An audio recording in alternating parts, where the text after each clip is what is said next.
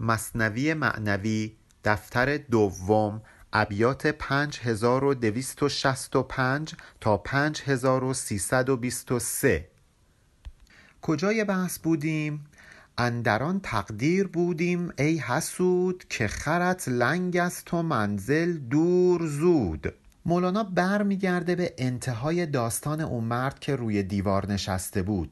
گفت هر کسی که عاشق تر باشه و با علاقه بیشتری به خراب کردن دیوار نفسانیات اقدام بکنه، زودتر به اون آب حقیقت دست پیدا میکنه. گفت ایام جوانی ما مثل یک امانته که به ما دادن تا این دیوار رو خراب کنیم. پیر که بشیم دیگه به این سادگی این کار امکان پذیر نیست. حالا اینجا مولانا توی این بیت به ما میگه که توی این بحث بودیم، داشتیم اینو میگفتیم که ای حسود، تو یه منزل دور داری، یه مسیر طولانی داری با یه خر لنگ، پس زود باش بجم، زود باش و اون دیوار نفسانیاتت رو خراب کن، زود باش و زودتر خودت رو به اون آب حیوان حقیقت برسون.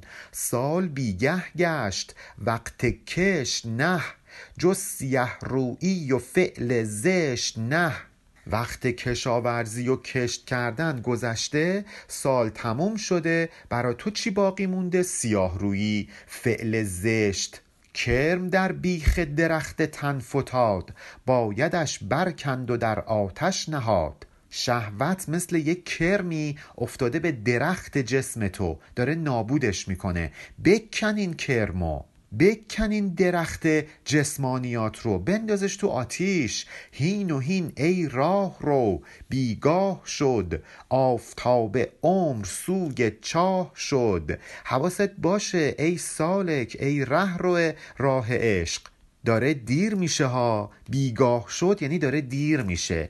آفتاب عمرت داره میره ته چاه، یعنی داره غروب میکنه، داره میمیری، عمرت داره تموم میشه. چی به دست آوردی؟ چقدر از این دیوار شهوات و نفسانیات رو خراب کردی؟ این دو روزک را که روزت هست زود، پر افشانی بکن از راه جود. به تو یه عمر دو روزه دادن، پس استفاده کن، زود باش. پر افشانی کردن یعنی کن فیکون کردن، یه کار مهم و بزرگ انجام دادن. پس پاشو یه همتی کن، از این دو روز عمرت استفاده بکن، جود و بخشش و کرم کن تا اینکه اون دیواره خراب بشه. دنبال این نباش که همش دنیاتو آباد کنی، مال جمع کنی. این که میگیم شهوات و نفسانیات، فکر نکنید فقط منظور سکسه. این فقط یکی از اونهاست. مال جمع کردن، حرام خوری کردن، اختلاس کردن، قدرت طلبی کردن، سوء استفاده از جایگاه کردن، همه اینها شهوات و نفسانیاته. حتی توی رانندگی جوری رانندگی کردن که همه رو شکست دادن، اینها همه تقویت اون جسم و شهوته. اینها همه آباد کردن دیواری است که بین ما و اون آب حقیقت قرار گرفته. ما توی این دنیا باید تخم جود و بخشش و کرم بکاریم. اینقدر تخمی که ماندستت بباز، تا بروید زین دو دم عمر دراز. یه مقدار بذر اندک بخشش که برات مونده توی این فرصت کوتاه عمرت، این بذرها رو بباز، بپاش توی مزرعه تا ازش گیاه سبز بشه، بکارش، در راه خیر اونها رو خرج بکن. اینجوریه که میتونی یه عمر درازی و یک عمر جاوید و پاینده پیدا بکنی. این زمانی که خدا در اختیار تو قرار داده، میتونی کاری بکنی که ماندگار بشی. کاری که مولانا کرده، عمرش رو صرف کرده تا اینکه این معارف رو کسب بکنه و طی چند سال این معارف رو به ما منتقل کنه و به این ترتیب خودش رو جاوید کرده. تا نمردست این چراغ با گوهر، هین فتیلش ساز و روغن زودتر. این روح ما مثل یه چراغ روشن میمونه، باید بهش روغن بریزیم، باید بهش نفت بریزیم تا اینکه این شعله ور باقی بمونه. نفتی که ما به این چراغ باید بریزیم در واقع جسممونه. باید جسممون رو هزینه کنیم، خرج کنیم تا چراغ روحمون روشن و نورانی باقی بمونه. برعکس میتونیم روحمون رو هزینه کنیم تا چراغ جسممون روشن بمونه. اون وقت وقتی که میمیریم و جسممون از بین میره، دیگه روحی برامون باقی نمونده که به دردمون بخوره. ولی کسی که جسمشو هزینه کرده تا اینکه یک روح فربه داشته باشه، با مردن و از بین رفتن جسمش میبینه که چه گنجینه ای اندوخته. هین مگو فردا که فرداها گذشت، تا به کلی نگذرد ایام کشت. هی فردا فردا نکن. میدونی چقدر فردا گذشته تا اینکه تو الان به این سن رسیدی؟ یهو چشتو باز میکنی میبینی کلا دیگه هیچ زمانی برای کشت کردن در مزرعه دنیا برات باقی نمونده. عمرت تموم شده. پند من بشنو که تن بند قویست، کهنه بیرون کن گرت میل نویست. یه نصیحت میخوام بهت بکنم. نصیحتم هم اینه که تن ما انسانا، جسم ما، مثل یه بند قوی میمونه، مثل یک ریسمانی میمونه که بستن به پامون نمیذاره حرکت بکنیم، نمیذاره حقیقت رو کسب بکنیم. مثل یه حجاب میمونه جلوی چشم ما و حقیقت رو از چشم ما مخفی کرده. اگه میخوای یک نو و تازه، یک زندگی نو و تازه رو تجربه بکنی، این لباسهای کهنت رو بیرون کن. این دنیای دنیای کهنه است. دنیای کهنه رو بریز بیرون، بریز دور. از این دنیا دل بکن، وارد یه دنیای جدید میشی، یه دنیای نو میشی، یه انسان نو، مبدل میشی، تبدیل میشی به همون ابدال، کسانی که مبدل شدن. لب ببند و کف پرزر برگشا، بخلتن بگذار پیش آور سخا. عمل صالح انجام بده، لذات دنیایی رو ترک کن. به این میگن کف پرزرگشودن. اینقدر حرف نزن، اینقدر ادعا نکن، عمل کن. بخل تن بگذار، یعنی اینقدر از هزینه کردن تنت برای فربه کردن روحت بخل نورز، خساست نورز. این کار رو انجام بده. سخاوتمندانه تنت رو هزینه کن تا روحت فربه بشه. جایی که تنت یه لذتی میخواد، محرومش کن تا روحت لذت ببره. ترک شهوت ها و لذت ها سخاست، هر که در شهوت فرو شد بر نخواست. منظورش رو داره از سخاوتمندی اینجا میگه. ترک شهوت، ترک لذت. هر کسی که این کارا رو نکنه، بره غرق بشه تو شهواتش، هیچ وقت دیگه نمیتونه بلند بشه. این سخا شاخیست از سرو بهشت، وای او کس کف چنین شاخی بهشت. بهشت در مصرع دوم یعنی گذاشت، یعنی ترک کرد، فرو نهاد. وای به حال کسی که این شاخه رو از کف دستش انداخت بیرون. چه شاخه‌ای رو؟ شاخه درخت سخاوت که یکی از درخت‌های بهشته. کسی که در این دنیا سخاوتمندی به خرج میده، انگار شاخه درخت بهشتی سخاوت رو تو دستش گرفته. وای به حال کسی که این شاخه رو میندازه زمین. وای به حال کسی که سخاوت به خرج نمیده.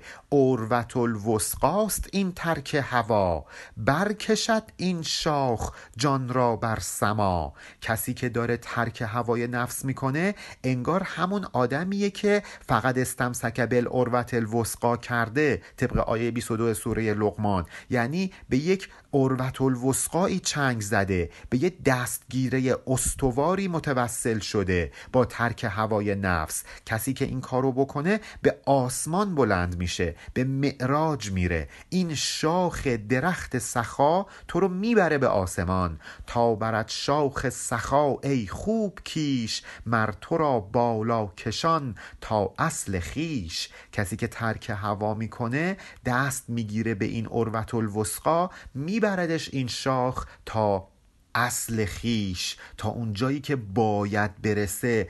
میبردش تا همون جایی که ازش اومده و واقعا به اونجا تعلق داره. در واقع نی رو میبره به نیستان. یوسف حسنی و این عالم چو چاه، وین رسن صبر است بر امر اله.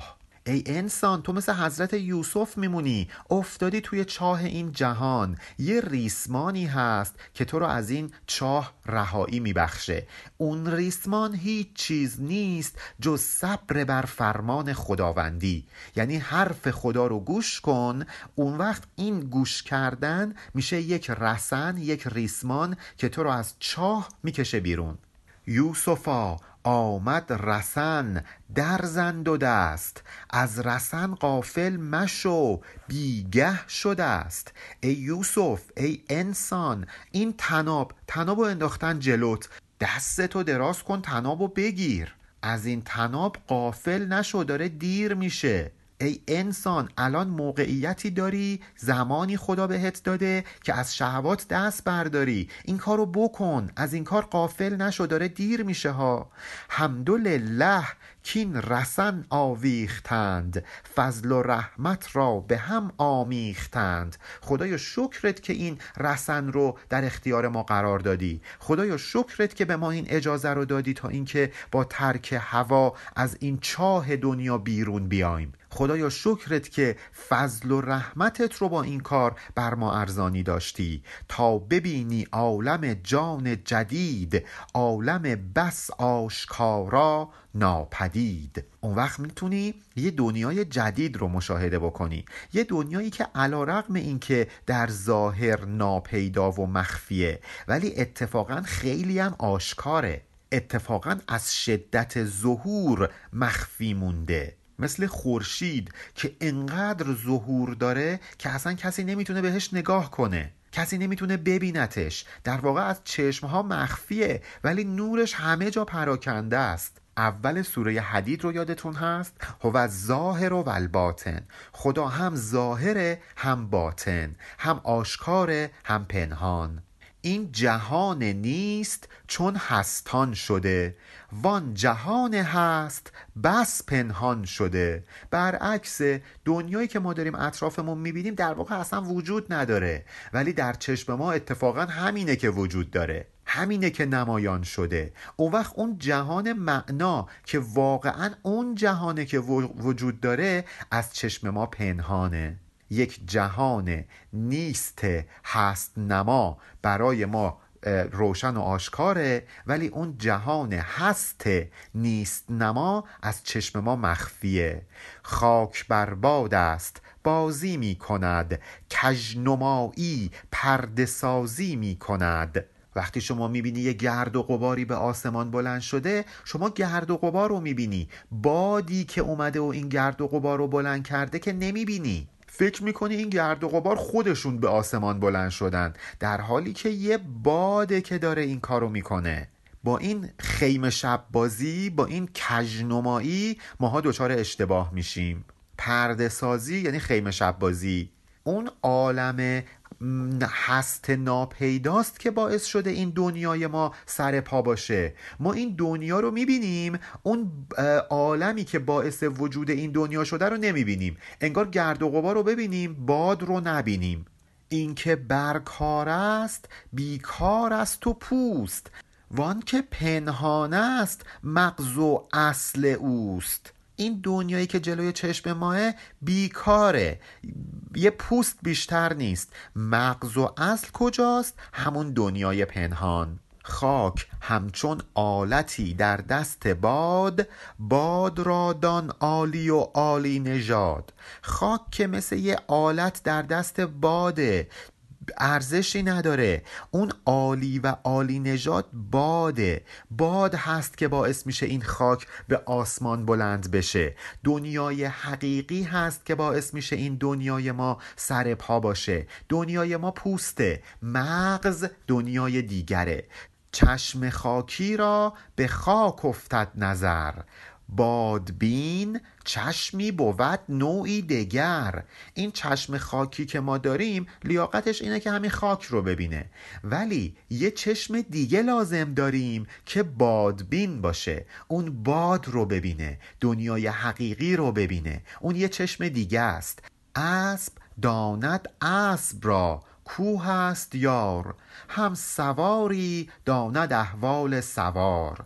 اسب اسب رو میشناسه، سوارکار سوارکار رو میشناسه. اینا با هم هم نوعن. چشم حس اسب است و نور حق سوار، بی سواره اسب خود ناید بکار. این چشم ظاهری و دنیا بین مثل اسب میمونه، اون چشم حقیقت بین، باد بین، اون نور حقیقی مثل یه سوارکار میمونه. اگه یه اسبی سوارکار نداشته باشه که به درد نمیخوره. پس ادب کن اسب را از خوی بد، ورنه پیش شاه باشد اسب رد. این حواست رو، این جسمت رو که مثل اسب میمونه ادبش کن، از خوی بد پاکش کن. اگه این کارو نکنی در نزد شاه مقبول واقع نمیشه ها. چشم اسب از چشم شه رهبر بود، چشم او بی چشم شه مضطر بود. اسب داره از چشم شاه راهنمایی میگیره، اگه چشم شاه نباشه که این اسب بیچاره و درمونده است. حس های ما دارن از اون حس حقیقی نور میگیرن. اگه ما حواسمون به اون حس حقیقی و حس معنوی نباشه، این حس دنیایی که ما رو به بیراهه میبره. چشم اسبان جز گیا و جز چرا، هر کجا خانی بگوید نه چرا. چشم اسب فقط دنبال یه چراگاهه که بچره، هر جا به جز چراگاه بخوای ببریش میگه نه، برای چی من باید بیام اینجا؟ تن ما همش دنبال لذات خودشه، هر کاری که بجز لذت تن بخوایم انجام بدیم میگه نه، برای چی میخوای این کارو انجام بدی؟ یه کیف پول پر از پول جلومون افتاده، تنمون میگه بردار حالشو ببر. اگه بهش بگیم نه این کارو نباید بکنی میگه نه، برای چی میخوای این کارو نکنی؟ بردار لذتش رو ببر. ولی ما باید این اسب تن رو رامش بکنیم تا اینکه پیش اون پادشاه مقبول بیفته. نور حق بر نور حس راکب شود، آنگهی جان سوی حق راقب شود.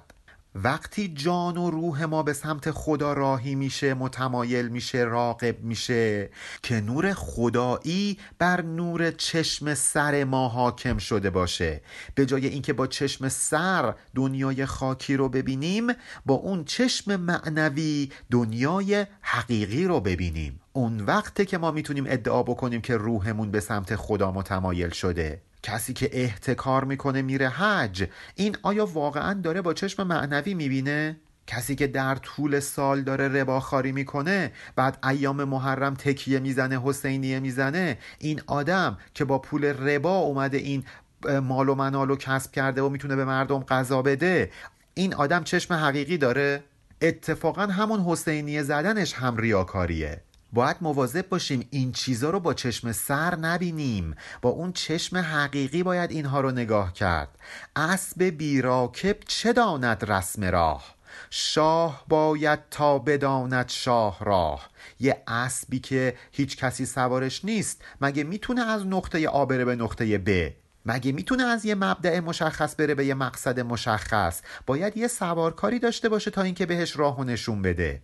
خیلی از کارهای بظاهر خوبی که ما میکنیم در واقع اسب بیراکه بمونه که داره این کارو برامون انجام میده. حتی کمک به فقرا، خیلی از ماها به یه فقیر کمک میکنیم تا اینکه خودمون رو راضی کرده باشیم. نیتمون رو باید درست کنیم. یه کاری که انجام میدیم نباید برای خودمون باشه، نباید برای دیگران باشه، باید به خاطر خدا باشه. به خاطر خدا بودن میدونید یعنی چی؟ یعنی مثلا ما یه کار خوبی که انجام میدیم، طرف اصلا ازمون تشکرم نمیکنه، ناراحت نشیم بگیم بی معرفت یه تشکرم نکرد. خب نکنه، مگه شما این کارو کردی که اون تشکر کنه ازت؟ این اسب بیراکبه. یعنی شما این کارو کردی که اتفاقا نفست رو فربه کنی. بابا از این نفس باید هزینه کنیم تا روحمون فربه بشه. سوی حسی رو که نورش راکب است، حس را آن نور نیکو صاحب است. برو به سمت اون حسی که مثل اسب میمونه ولی سوارکار اون اسب نوره، به خاطر اینکه اون نور زیبا و نیکوه که صاحب اصلی اون حسیه که مثل اسب میمونه. برای ما نور حس را نور حق تزیین بود، معنی نورون علا نورین بود. شنیدید میگن نور علا نور؟ یه نوری روی یک نور دیگه، انگار یه نوری سوار یه نور دیگه شده. ما یه نور حس داریم که باید نور حق سوارش بشه، راهو بهش نشون بده. ما باید این حواسی که خدا بهمون داده رو جوری به کار ببندیم که خدا بهمون گفته. انگار یک جنسی رو خریدیم، یک کاتالوگ هم بهمون دادن، باید بر طبق اون کاتالوگ ما این جنس رو به کار ببندیم تا اینکه اون مقصودمون حاصل بشه. این عبارت نورون علا نور در آیه سی و پنج سوره نور اومده. نور حسی می کشد سوی سرا، نور حقش می برد سوی علا. کسی که همه هوش و حواسش این نور حسیش باشه، فقط از حواس دنیاییش بخواد کمک بگیره تا اینکه حرکت بکنه، به سمت خاک کشیده میشه، توی همین دنیا باقی میمونه، به آسمان، به علا، به اون عالم بالا نمیتونه دست پیدا بکنه، چون نور حقه که آدم رو میبره اونجا. شهوات ما ما رو پست میکنه، تقوا که نور الهیه ما رو میبره به اون مراتب عالی. زان که محسوسات دونتر عالمیست، نور حق دریا و حس چون شبنمیست. شبنم یه قطره آب کوچیکه، حواس ما اینجوری هن. ولی نور حق مثل دریا میمونه. این دنیایی که ما درش هستیم همه چیش قطره ایست از دریای اون دنیا، لذاتش یه قطره هست از دریای لذات اون دنیا. زجر و عذابی که ما تو این دنیا میکشیم یه قطره هست از زجر و عذابی که میتونیم توی اون دنیا بکشیم. علوم و دانش هایی که در این دنیا ما میتونیم کسب بکنیم قطره ایست از دریای علوم و دانش های اون دنیا، دنیای بی صورتی، دنیای حق. لیک پیدا نیست آن را که برو، جز به آثار و به گفتار نکو. ولی اون نوری که سوار نور حس ما شده مشخص نیست، فقط میتونیم از روی آثار و گفتار نیکی که داشته به وجودش پی ببریم. کسی نمیتونه با چشم سر خدا رو ببینه، ولی از آثار او، از گفتار نیکوی او میتونیم به وجودش پی ببریم. نور حسی کو غلیظ است و گران، هست پنهان در سواد دیدگان.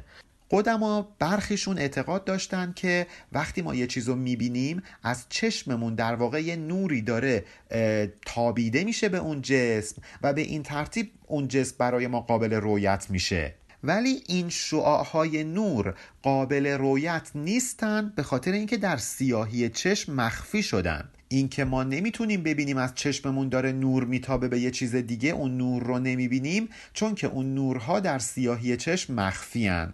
خیلی بعیده که مولانا هم چنین اعتقادی داشته باشه، ولی اون براش این موضوع مهم نیست. از این مثال استفاده میکنه تا یه نکته ای رو به ما بگه. میگه هرچند که این نور حسی که از چشم ما تابیده میشه تا اینکه اشیا برامون قابل رؤیت بشه یه نور غلیظ و سنگینه، ولی در سیاهی چشم مخفیه، ما نمیتونیم این نور رو ببینیم. چون که نور حس نمیبینی ز چشم، چون ببینی نور آن دینی ز چشم. تویی که حتی این نور حسی که از چشمت داره تابیده میشه رو نمیبینی، چطور انتظار داری با چشم سر اون نور دینی و اون نور حقیقی و روحانی رو ببینی؟ نور حس با این غلیظی مختفی است، چون خفی نبود ضیایی کان صفی است. نور حسیت با این همه غلظت از چشمت مخفیه، چطور انتظار داری اون نور صفی، اون نور پاک و صاف از چشمتو نهان نباشه؟ پس نپرسید که چرا نور حق رو نمیتونیم ببینیم. تو همین نور حسی رو نمیتونی ببینی، تو همین شهوات خودت رو نمیتونی ببینی. اون لحظه ای که داری یه کاری انجام میدی نمیفهمی که این کار من از روی شهوتمه، نور شهوت رو نمیبینی. اون وقت میخوای نور حقیقت رو ببینی، از آثارش باید متوجه بشی، از نشانه هاش باید متوجه بشی که این جهان صورتمندی که ما درش گرفتار شدیم در تصرف یک جهان دیگه است، مثل یه خس که در تصرف باد هست. این جهان چون خس به دست باد غیب، عاجزی پیشه گرفت و داد غیب گه بلندش می کند گاهیش پست، گه درستش می کند گاهی شکست. این جهان ما مثل یه خس میمونه که عاجز و ناتوان در دست باد غیب گرفتار شده. حالا این باد غیب، این قدرتی که به چشم ما نمیاد، گاهی دنیا رو برای ما بالا میبره، گاهی پایین میاره. یه روز دنیا به وفق مرادمونه، یه روز دنیا برخلاف میل ماست. گاهی دنیا رو برامون درست میکنه، گاهی دنیا رو برامون میشکنه. یه روز میشه که ما در مسند قدرتیم، یه روزم میشکنیم و میفتیم پایین. پس اتفاقاتی که توی این دنیا میفته اصلش از یه جای دیگه است، از یه باد غیبیه.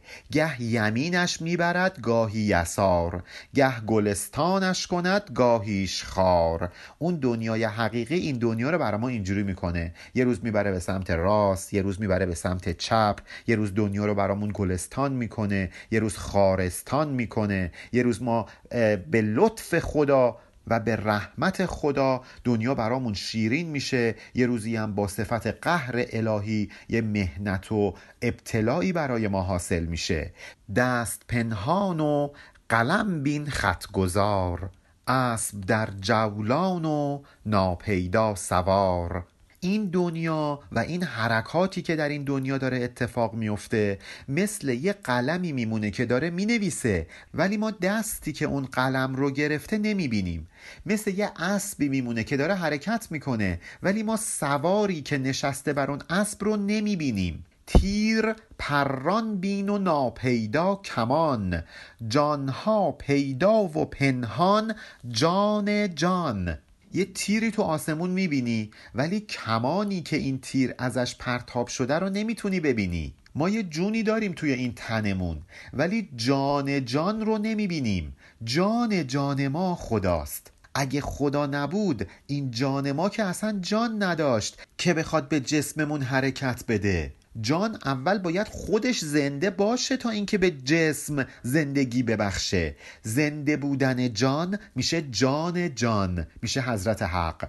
خدایی که جان جان ماست ممکنه یه روز دنیا رو برامون ببره یمین، ببره یسار. یه روز دنیا رو گلستان کنه، یه روز خارستان. یه روز ما رو بلند کنه، یه روز بیاردمون پایین. این کارایی که خدا داره میکنه انگار که یه تیری، یه تیر قضا و قدری رو برای ما از کمان پرآگهی خودش رها کرده. این قضا و قدر الهی رو ما باید بپذیریم. تیر را مشکن که آن تیر شهیست، نیست پرتاوی ز شست آگهیست. این تیر قضا و قدر رو بپذیر، راضی باش، به خاطر اینکه این تیر از جانب یه شاه اومده، از جانب خدا اومده، پرتاوی نیست، الکی پرت نشده. ز شست آگهیست، یه تیرانداز آگاه این تیر رو رها کرده. یک تیرانداز آگاه تیر قضا و قدر رو برای ما رها کرده. اگه یه اتفاقی برامون میفته بپذیریمش، بدونیم که یه حکمتی پشتش هست. ما رمیت از رمیت گفت حق، کار حق بر کارها دارد سبق. خدا خودش در آیه هفده سوره انفال میگه که وقتی تیر میزدی تو تیر نمیزدی، خدا داشت تیر میزد. کارایی که ما انجام میدیم و ما انجام نمیدیم، خدا داره انجام میده. کار خدا بر کارهای ما پیشی و غلبه داره. خشم خود بشکن تو مشکن تیر را، چشم خشمت خون شمارد شیر را.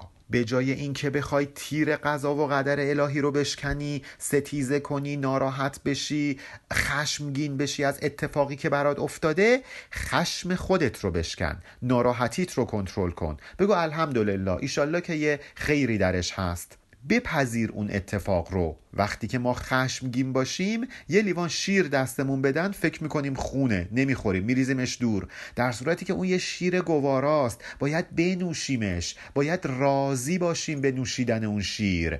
بوسه ده بر تیر و پیش شاه بر، تیر خونالود از خون تو تر. اون تیری که از خون تو خونالود شده و آغشته به خون تو هست رو ببوس، ببرش پیش خدا. اتفاق بدی که برات افتاده و تو رو زخمی کرده، تو رو عذاب داده، بپذیر و ببرش پیش خدا. راضی باش به قضای الهی. نکنه فکر بکنی این از جانب کسی غیر از خدا بوده، این قضا رو ببر پیش خدا، بگو خدا خواسته که اینجوری باشه، پیش کس دیگه نبری، فکر نکنی از جای دیگه‌ای برای تو این اتفاق افتاده. آنچه پیدا عاجز و بسته زبون، وانچه ناپیدا چنان تند و حرون.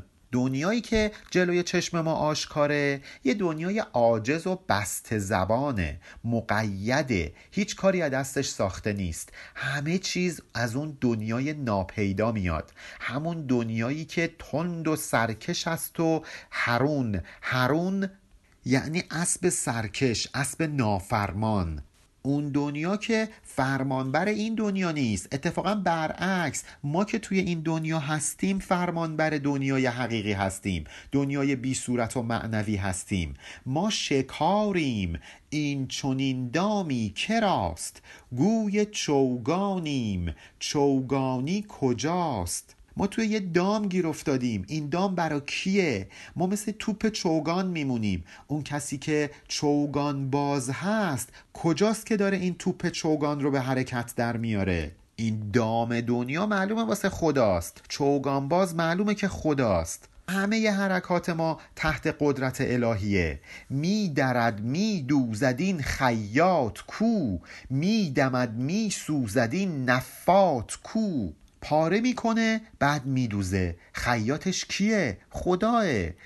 میدمه میسوزونه، این آتش باز و آتش افروز کجاست؟ نفاط و خیاط خدان. پاره کردن و دوختن، دمیدن و سوزوندن، اینا کار خداست. نفاط یعنی کسی که توی ظرف نفت میریزه، همین آدمه که باعث میشه شعله فروزان بشه. نفاط اصلی خداست.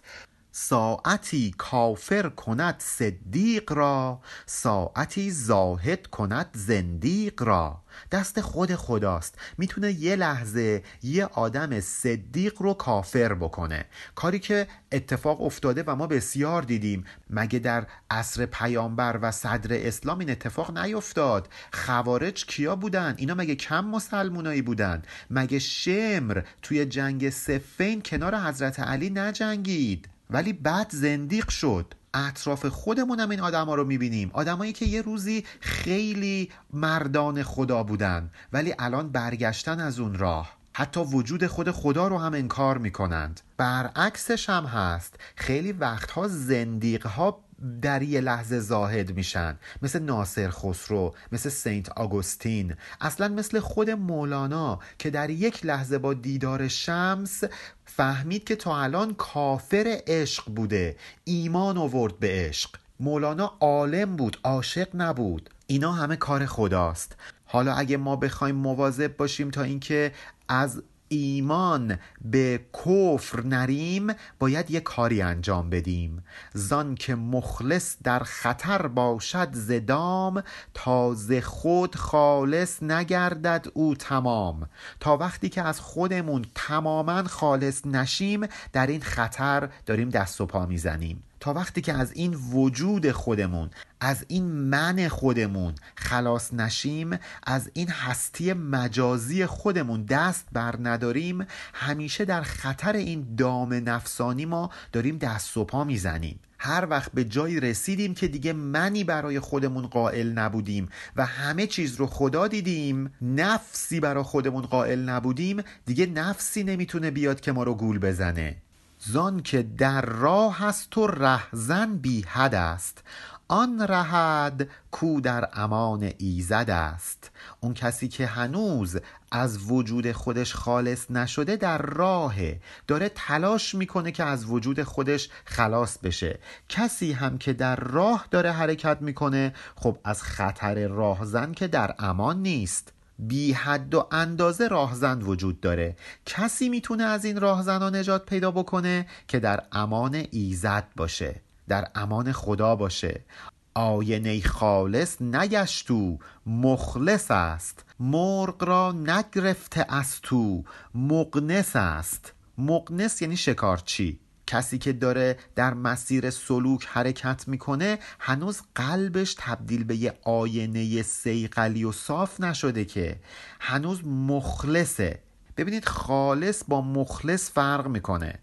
مخلص اسم فاعله، یعنی کسی که داره خالص میکنه، ولی خالص یعنی چیزی که دیگه اصلا خالص شده. سالک که هنوز خالص نشده، مخلصه، داره خالص میکنه، انگار در راهه، هنوز به هدف نرسیده. مثل یه شکارچی که هنوز شکار نکرده پرنده‌ای که مد نظرش بوده رو. چون که مخلص گشت، مخلص باز رست، در مقام امن رفت و برد دست. حالا این مخلص که یعنی خالص کننده وقتی تبدیل میشه به مخلص یعنی خالص، مخلص اسم مفعوله یعنی خالص شده. همین که مخلص به مخلص تبدیل شد، از خودبینی و از این من بودن خودش رها شد، رفته توی یک مقام امن، دیگه خیالش راحته. هیچ آینه دگر آهن نشد، هیچ نانی خرمن گندم نشد. آینه که دیگه آهن نمیشه، نون که دیگه به خرمن گندم تبدیل نمیشه.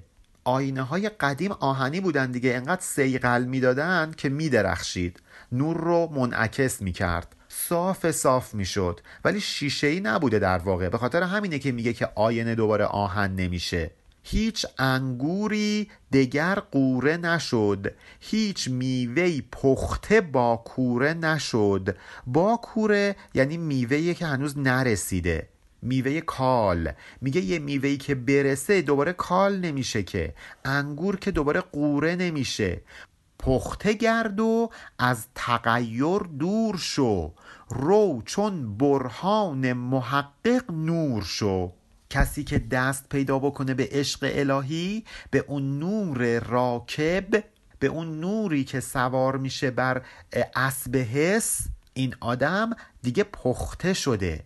از تغییر و تغییر و کم شدن و نقصان دیگه در امانه. پس تو هم برو همین جوری پخته شو، از این تغییر کردن. مثلا انگور تغییر کنه و قوره بشه، میوه رسیده تغییر کنه و کال بشه، خودت رو نجات بده، برو مثل برهان محقق شو، مثل برهان الدین محقق برمزی، همون کسی که یکی از اساتید مولانا بود. برو مثل این برهان محقق یعنی برهان الدین محقق برمزی تبدیل شو به نور. اون وقت دیگه نگران این نخواهی بود که تغییر بر تو چیره بشه. از یک آینه تبدیل بشی به آهن، از یک نان تبدیل بشی به خرمن گندم.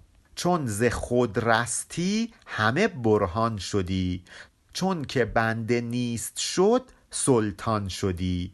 وقتی از وجود موهوم خودت آزاد بشی، این خودبینیت رو بذاری کنار، فقط خدابین بشی، تبدیل میشی به یک برهان، تبدیل میشی به نور، تبدیل میشی به برهان الدین محقق برمزی. چه موقعی یه بنده تبدیل میشه به سلطان؟ وقتی که از خودبینی نجات پیدا کنه. ماها وقتی که در فناء فالله قرار بگیریم، دیگه من نیستیم که بنده باشیم، اصلا خودمون میشیم خدا، خودمون میشیم سلطان، انالحق سر میدیم. چون اصلا دیگه منی وجود نداره، دیگه خودی وجود نداره، همه چیز خدا میشه.